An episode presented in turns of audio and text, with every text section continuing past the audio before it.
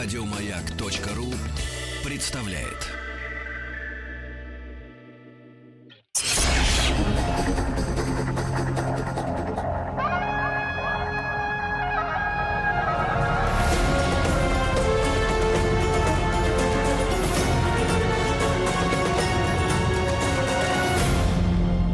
Дамасская сталь.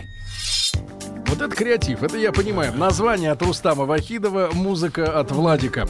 А в целом, а в целом, а в целом, А вот вам. от меня. А я, как всегда, не при делах. Это понятно. Э, Друзья мои, итак, э, наша рубрика «Дамасская сталь», но мы говорим об истории э, Сирии, да, и, соответственно, о сирийском конфликте, да, что предшествовало сегодняшнему дню.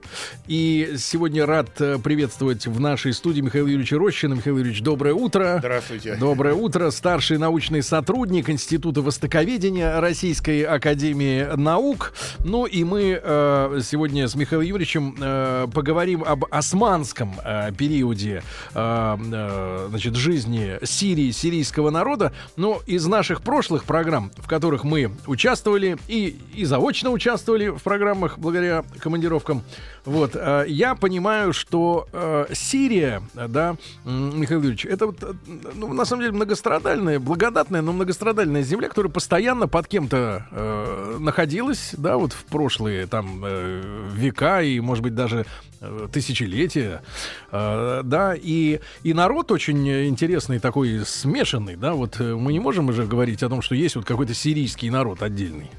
Или можем? Да, это, С вашей коне- точки зрения. ну, с моей точки зрения, можно, конечно, говорить о том, что постепенно сформировался какой-то, Выкристаллизовывался. да, отдельный сирийский народ, но действительно земля это очень интересная в том смысле, что там очень глубокие э, семитские корни, поскольку когда арабы пришли, там до этого жили э, сирийцы или арамейцы, как их еще иногда называют, но по-арабски это очень хорошо разделяется, потому что термин сириец это сурий будет, а вот сириец того времени это будет сурьяне, и кто-то из них еще вот остался вот эти, так Погодите, сказать... погодите, что же получается? Сирийцы и евреи. Ну, э, си- э, арабы тоже семиты в этом Ах, в смысле. этом смысле. В широком смысле, В Владик. широком, В широком да, смысле. да, Ну, да, да, хорошо. да. Нет, нет, я, я, я прошу меня правильно понимать. да. Понимаю, Э, конечно. да. Ну, Как-то даже без беседа вышла на новый дружеский лад тут же. Ну, хорошо. Михаил Юрьевич, а османский период, да, э, они долгое время были под Египтом, да, под Египтом. И вот, наконец, э, египетское же влияние э, со временем, понятное дело, ослабевало, да, и на место господ в этом регионе пришли э, турки, да. Да, Османцы. э, вы правильно вот сказали, что действительно судьба сирийцев, она была такая, что они то э, были под египтянами, потом, значит, пришли, э, пришли турки, когда они э, победили э, египетских султанов и захватили, соответственно, вот эту территорию. А может такой попсовый э, вопрос? Под кем лучше жилось? Э, Под египтянами или под турками? Ну, понятно, что мы, понятно, что мы говорим сквозь толщу веков об этих событиях. Все-таки там это же 16 век, да, вот э, Э, Османская империя. Я думаю, э, ну, э, это вопрос, конечно, сложный. Сейчас, как бы, после столько... Не помнят не, э, старожилы, да, Да, тут, но, э, в Турции. честно говоря, вот если смотреть просто на историю, то я думаю, все-таки под египтянами, наверное, жилось проще. Мгм. Я объясню почему. Потому что все-таки и египтяне уже в то время э, были арабским народом, и сирийцы были арабским народом, а турки это все-таки другой народ. Тюрки. Тюрки, да. И кроме того, на самом деле история показывает, что как раз вот э, э, в турецкий период происходит определенный упадок. Мгм. Михаил Юрьевич, а можно, чтобы мы на бытовом уровне, потому что мы, конечно, с одной стороны, с вашей помощью знакомимся, так сказать, на научной основе, да, с историей, а с другой стороны, мы все люди, нам нужны простые такие вот а, ориентиры какие-то да, для понимания. Можно с ва- вас попросить так вот сформулировать вот э, основные арабские, да, грубо говоря, э, черты характера или взгляды на жизнь, и тюркские, вот они в чем, э, грубо говоря, могли друг с другом э, противостоять? На бытовом уровне, на ментальном ну, уровне. да? В чем, мировоззрение, в чем они, в чем они так не стыкуются немножко? Ну, это на самом деле э, сложно э, определить, потому что в те времена как бы вот таких сильных противоречий, сильных противоречий межэтнических в нашем смысле слова, как вот мы сейчас говорим, в те времена, в общем-то, не было. Поэтому, э, э, ну, я бы сказал так, что у, у тюрок все-таки вот в тот период, когда сформировался вот э, османская, когда формировалась Османская империя, все-таки вот военная составляющая, военная косточка, она, мне кажется, угу. в турецком народе а арабы пор... более, более бизнесмены. Арабы, э, особенно вот, э, которые проживают в Сирии, они, конечно, более правильно вы сказали, народ такой средиземноморский, э, ну, как бы сказать, э, более Мир, дружба, такую споко... мир, дружба, торговля. Спо, да, спокойную жизнь. Поэтому в этом смысле, конечно, э, различия есть. Различия угу. есть, безусловно. И какую же политику тогда турки проводили? И уже? вот да, вот здесь как раз существенный момент. Вот я об этом хотел сказать, что у турок э, они все-таки э, заменили в дело производстве э, турецким. Но вот это называется старотурецкий язык, потому что в значительной мере он был основан на арабице, ну, во-первых, использовал арабицу в качестве письменности, и, кроме того, использовал э, очень много арабской лексики. Не арабику, Влад, а арабицу. Я да. записываю. И да. не рабицу. Арабику мы пьем, да. Да-да-да, арабицу, арабицу. И они, понимаете, вот это все-таки э, старотурецкий, а арабский язык, он в определенной мере, конечно, был в этом смысле задвинут на второй план. Угу чего не было, естественно, в период вот э, египетских, э, египетский вообще в период вот э, арабских халифатов и халиф. Ну, то есть они по-настоящему почувствовали себя меньшинством, да, таким национальным. Ну, в общем, да, в общем, да, поэтому вот как раз и стало появляться, но это уже позже, во второй половине XIX века, особенно вот э, проблема национально-освободительного движения и то, что вот арабы, они осознали именно себя арабами отдельным народом. Это происходит во второй половине а почему им было века. так плохо с тюрками? Почему Дело производства было? на турецком, тебе же сказали. Не, ну сказать, Моя твоя что... не понимаю. Ага. Сказать, что было очень плохо, я не могу. Не, это не то, что... На самом деле э, специфика э, Османской империи, она состояла в том, что там не было такой, как вот сейчас принято говорить, жесткой вертикали власти. Угу. В принципе, вот э, каждая провинция она имела достаточно значительную степень автономии угу. и управлялась во многом вот какими-то угу. местными кланами. А в этой связи, да, э, э, что важно для сегодняшнего дня, Михаил Юрьевич, э, сегодня в ментальности э, турецкого руководства, да, особенно учитывая, что на смену, ну, многодесятилетнему э, светскому правлению приходят силы, мы видим, религиозной направленности, да, политические. Э, есть ли и, и, и вот как раз столетие, скоро мы будем переживать, да, э, окончание Первой мировой войны, уже совсем скоро, где была повержена помимо Германии, Австро-Венгрии еще и Турция, и достаточно жестко с ними разобрались. А, есть ли а, аппетиты на эти земли сегодня вот в политическом менталитете современной Турции? Э, я думаю, что нет, потому С что... воспоминанием на тот период империи, да, османской, когда это была их территория. Мне кажется, что нет, но надо сказать, что э, Турция, она э, в целом, мне кажется, достаточно удачно вышла, ну, учитывая, что она тоже оказалась в, старе, в стане Побежденных? Э, побежденных, да. Она вышла достаточно удачно, потому что, во-первых, то при Кемале Ататюрке удалось э, действительно как-то вот все турецкие земли собрать. Э, кроме того, э, мы знаем, что был конфликт с греками, и, скажем, вот греки из Малой Азии в основном выехали.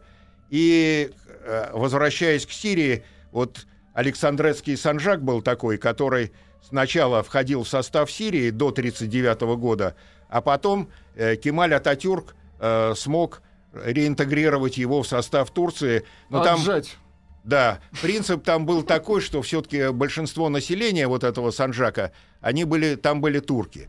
Но там жили, кстати говоря, алавиты, жили вот э, э, христиане, вот эти по, потомки э, древнего сирийского народа, и, но все-таки большинство населения составляли турки, и Кемалю Ататюрку это удалось удалось и удалось угу. договориться Хорошо, допустим, у современной да, Турции нет да, таких э, жестоких амбиций, друзья мои, относительно, э, да, относительно а, э, говорят, сирийской территории. Они стараются. Да. А, а, Миха- Михаил Юрьевич, а, тогда э, что касается э, ситуации к э, окончанию Первой мировой войны, да, насколько сирийское население принимало участие? Были призывники или турки обходились своими силами, да, вот когда шла эта бойня? Я думаю, что нет, ну призывники, конечно, были, но в общем турецкая армия, вот эта четвертая османская армия Джемаля Паши, она в основном обходилась своими силами. Тем более надо иметь в виду, что в этот момент как раз э, настроение э, настроение вот среди местного арабского населения, оно было за Антанту Мгм. за Антанту, и больше того удалось э, договориться с англичанами. И вот это, так сказать, знаменитое арабское восстание, которое началось из Хиджаза, то есть с территории Аравии, вот а, там э, сирийцы принимали активное участие в этом восстании. Именно поэтому э, сначала была попытка воссоздать ну, э, не то чтобы халифат, но с надеждой на халифат, но, по крайней мере, воссоздать историческую Сирию.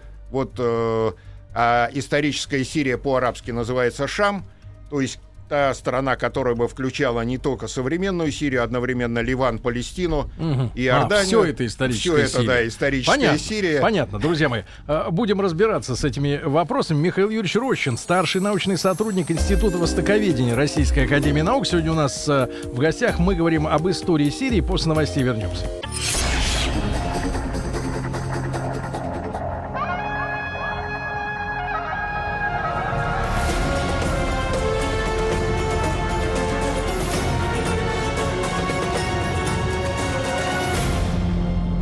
Дамасская сталь. Ну что же, Дамасская сталь. История Сирии э, в специальном проекте э, нашем очередном. И Михаил Юрьевич Рощин, старший научный сотрудник Института Востоковедения Российской Академии Наук у нас сегодня в студии. Михаил Юрьевич, еще раз большое спасибо. Перед новостями мы... Да, здравствуйте еще да, раз, да, да, да. да, да. Поговорили о том, Приветствую что э, э, такие вот, как бы, условно говоря, исторические, да, претензии самой Сирии на объединение земель, да, под этим названием простираются и на, соответственно, не только на Дамаск, да, Иордания. но еще и Палестин. Ливан. Ливан, да, я так Да, понимаю? да, это дело в том, что э, по-арабски э, сначала Сирия говорили Беляду Шам, то есть страна Шам.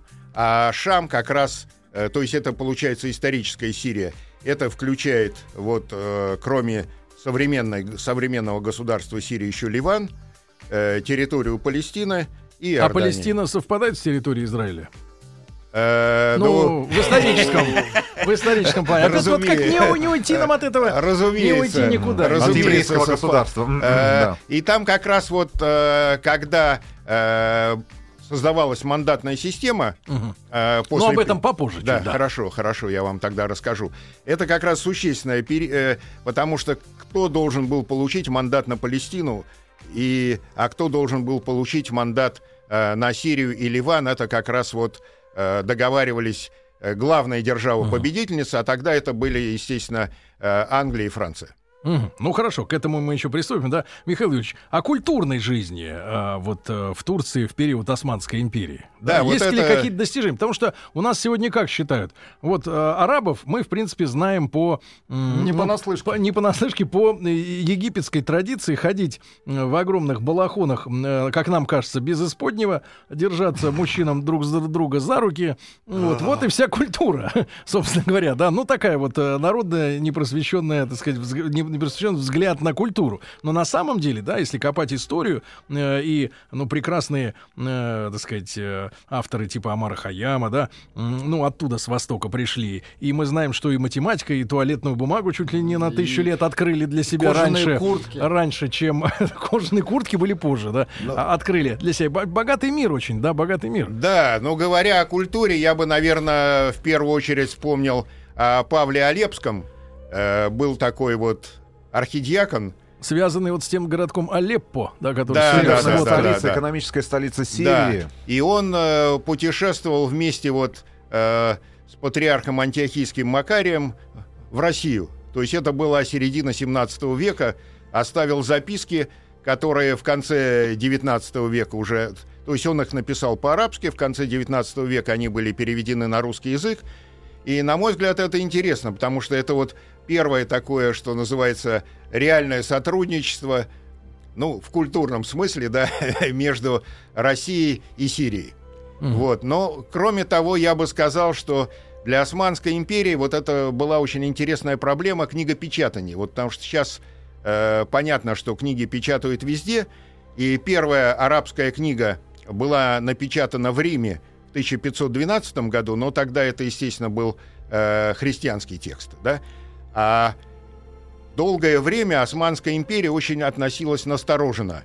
И был даже специальный э, указ одного из султанов, запрещавший печатание книг. Почему? Потому что они считали, он считал, и вот э, вокруг него главный улема, они считали, что э, когда вы механически э, воспроизводите имя Аллаха На или бумаге. воспроизводите Коран, то это вот, э, ну, я не с- Нехорошо. Нехорошо, да, скажем так, осторожно, нехорошо, поэтому был и только уже в начале XVIII века, в 1727 году, Улема сказали, им главный муфтий Стамбула сказал, да, это хорошо печатать, но они все равно по-прежнему еще запрещали печатать Коран и хадисы.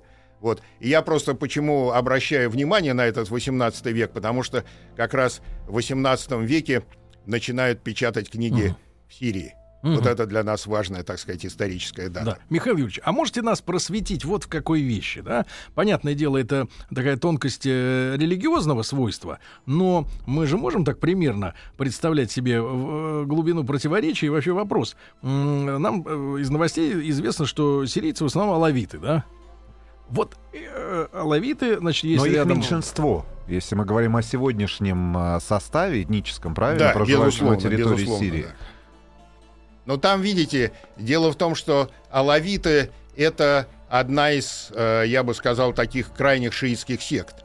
И когда она, создава... когда она образовывалась, вот э, это у нас получается где-то э, рубеж между X веком, вот XI веком, когда вот она образовывалась, то, То это у них ответвление, да? Э, как? Да, да, да. Это, конечно, секта, э, течение считалось еретическим с точки зрения суннитского ислама, поэтому она старалась образовываться на тех землях, которые э, в том числе э, частично принадлежали Византии.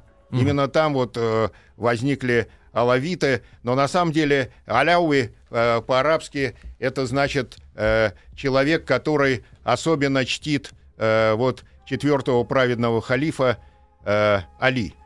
Понимаете? Но Али одновременно э, был и имамом для шиитов. Поэтому вот э, возникли алавиты.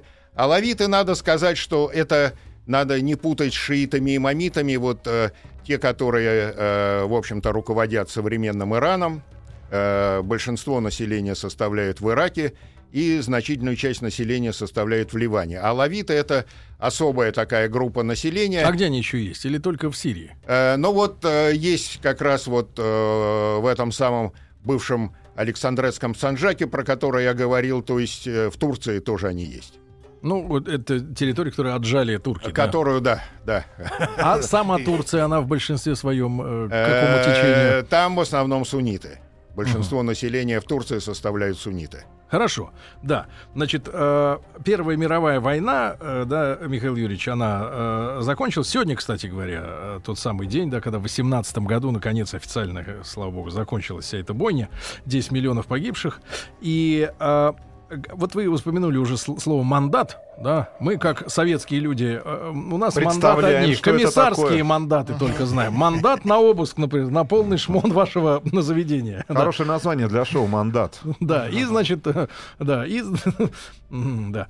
Э, Ну, и, соответственно, комиссары с бумагами, да, с официальными. А вот в этом понимании, в международном, нет никакой, собственно говоря, Лиги наций. Она будет создана только лишь как раз по итогам Первой мировой войны. Совершенно да? верно, Тем да. более нет никакой ООН, нет НАТО.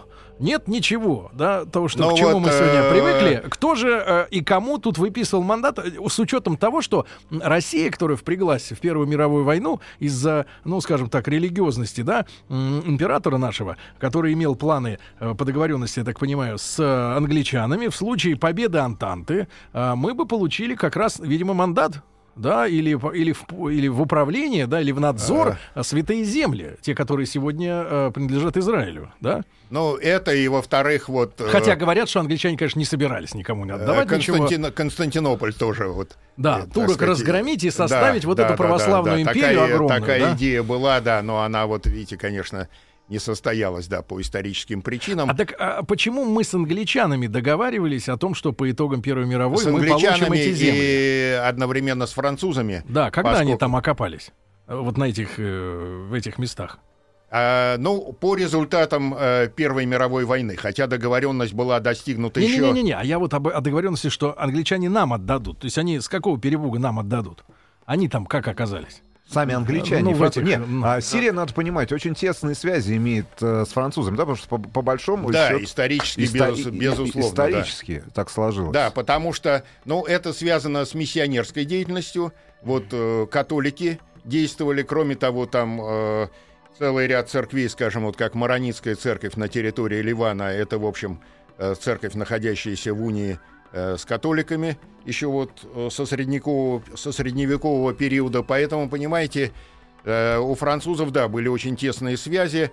И британцы в этот момент тоже появились в ходе Первой мировой войны, поскольку они в тот момент активно дружили как раз с суннитами и э, поддерживали вот э, арабское восстание за свои интересы, которое началось в Хиджазе. А Хиджаз, если вы представляете географически, граничит непосредственно вот современной Иорданией, Поэтому из Иордании, потом Палестина, это все рядом, а вслед за Палестиной, э, соответственно, уже Сирия. Мгм. И возник тогда проект, но это был э, британо, я бы сказал, арабский проект, воссоздать вот это большое э, такое королевство э, с возможным перерастанием его в халифат, потому что эмир Фейсал, который стал в тот момент на короткий период королем Сирии, он ведь из рода хашемитов, а хашемиты это, так сказать, род, восходящий к пророку. Семье пророка, поэтому там как бы была идея, что вот этого человека можно будет сделать со временем и халифом. И, но, Но Это э, был британский проект, да? это был британский проект. Но, но пока, когда- в конце концов, они не встретили саудитов с их нефтью, да? Чуть-чуть, чуть-чуть Не, подальше. это, это уже Это чуть позже. позже, да, это А. Но здесь получилось так, что все-таки арабские друзья э, были не так весомы, как французские друзья, э, и тем более братья по оружию. И что же вот они по итогам Первой мировой решили? Вот э, какой, кто, кто и какое решение принимал? Да, и они решили, соответственно, решили, соответственно, создать мандатную... Я объясню, в чем принцип мандатной системы. Принцип мандатной системы состоял в том, что, да, народы эти были освобождены От Вот. турок. османского ига, как тогда говорилось, от турок, да. Но, тем не менее, они не были готовы э, к тому, чтобы иметь полную свою самостоятельную... Решили обрести помочь им, суверенитет. Да, помочь им, надо, государство вот вы построить, правильно, да? да? Им надо было помочь, как, как В строительстве В государственности. строительстве государства, да. И поэтому было поделено как? То есть, э, э, соответственно, Франция получила Сирию и Ливан, Мгм. а, а Англия получила Палестину, Так. Иорданию, которая тогда называлась еще Трансиорданией, и Ирак. И там вот они как раз, поскольку Фейсал не удержался в Дамаске, то, соответственно, Фейсал стал королем э, вскоре в Ираке Мгм. и сидел в Багдаде. Так, значит, э, Франция получила вот эти земли, да, в, в, свое Да, да, да, управление. Фра- Да. А на каких условиях, вот как они договорились, э, что создадут государство и отвалит, вот, э, в принципе? Ну, Или, или, или с Или какими-то бонусами Или для колония, собственной экономики, фактически. политической Не, ну, элиты, экономической. Бонусы, конечно, были. Но, в принципе, да, вот то, что вы сказали, это правильная идея. То есть идея была такая, что вот они выполнят свою цивилизаторскую миссию, Да. э, подготовят эти народы к самому полному самоуправлению и после этого уходят. Да, ну как- лет через 300. Ну, да А, а кто подготовим. получил французский через 500. ярлык а, в, в Сирии? Французский типа ярлык кто получил? Кто стал Направление. Э, ну, они на самом деле сами, э, сами в Временная каком- администрация. А, да, да, да, они участвовали. Там вообще была достаточно сложная система, потому что Ливан на тот период, он как бы входил в общую эту систему. В Ливане было создано государство, которое стало называться Великий Ливан. Ну, В принципе, из Великого Ливана в конце концов по- появился современный Ливан. Сирия была разделена на несколько э, зон. Кусков. Кусков, да. Там, с одной стороны, э, было, э, было как бы протогосударство автономное э, Дамаск, А что с другой стороны, сейчас узнаем.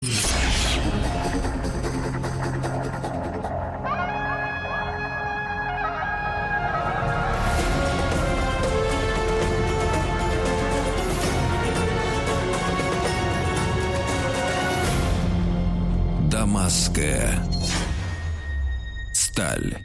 Друзья мои, итак, история Сирии. Мы э, изучаем страницы истории, чтобы лучше понимать сегодняшние расклады. Михаил Юрьевич Рощин, старший научный сотрудник Института Востоковедения Российской Академии Наук, сегодня у нас в гостях. И вот мы говорим о дележе, да, о дележе территории. И вот Великий Ливан, который сегодня превратился в Ливан, да, а Да. Сирия, соответственно, на несколько кусков была нарезана. А да, вот основные, как бы сказать, все-таки самые крупные части это вот Дамаск.